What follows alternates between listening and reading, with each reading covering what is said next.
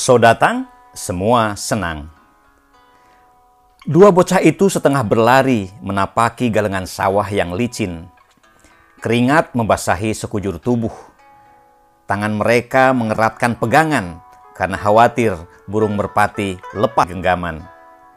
Mereka patuh saja pada pesan sang kakak Wardiasa untuk membawa merpati jantan sejauh minimal 2 km dari rumah mereka di desa Muntung.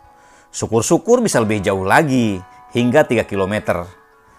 Nafas Wardiasih Pranggonowati dan Wardiaka pun tersengal. Tapi mereka terus berlari menuju posisi yang dikehendaki Wardiasa. Tiba di titik yang diinginkan, mereka berhenti. Usai rehat sejenak, mereka mengayunkan tangan. Mengayunkan tangan dan hup dengan sekali hentakan, mereka bersamaan melepaskan merpati jantan dari genggaman masing-masing. Menyaksikan dua merpati terbang, mereka bertepuk tangan, berteriak kegirangan. Merpati pun melesat makin tinggi membelah langit. Bunyi sawangan atau peluit yang diikatkan di atas ekor terdengar kian melengking. Di depan rumahnya, Wardiasa lamat-lamat mendengar suara sawangan. Itu pertanda kedua adiknya sudah melepas merpati jantan. Tangannya dengan mudah menangkap merpati betina di kandang. Wardiasa memang sudah terlatih dan ia pun akrab dengan merpati kesayangannya. Bunyi sawangan kian nyaring terdengar. Wardiasa pun mengayunkan merpati betina di genggaman, turun naik, turun naik, turun naik.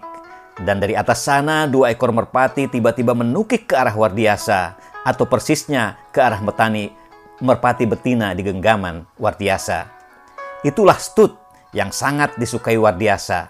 Stut adalah gaya terbang saat merpati jantan menukik dan mengerem tiba-tiba untuk mencapai sang betina pasangannya. Tidak lama kemudian, dua adik Wardiasa muncul terengah-engah dengan pakaian kuyup bersimbah peluh. Tapi mereka tertawa riang menyaksikan burung-burung merpati peliharaan Wardiasa kembali berkumpul di kandang yang terletak di bagian samping rumah. Kalau dipikir-pikir sekarang, kok mau-maunya saya dan di Wardiaka jadi joki burung merpati punya Mas So. Wardiasih tertawa mengenang masa kecilnya. So, sapaan akrab Wardiasa, memang hobi memelihara burung merpati selain memet atau menangkap ikan di sungai. Adik-adiknya pun jadi korban karena kerap dimintanya menerbangkan merpati jantan dari lokasi yang berjarak 2 hingga 3 km dari rumah.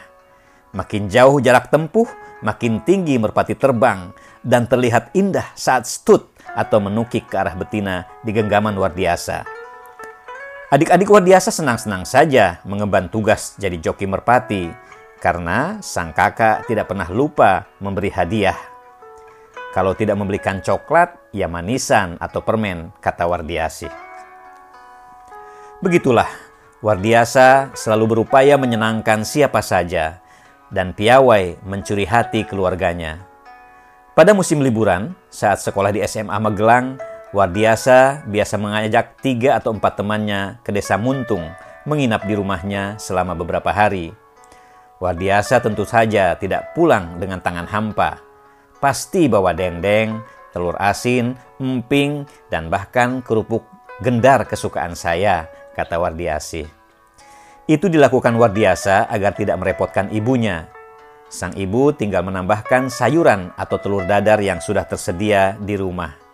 Semua sudah direncanakan Wardiasa, meskipun ia harus merogoh uang tabungannya yang tidak seberapa.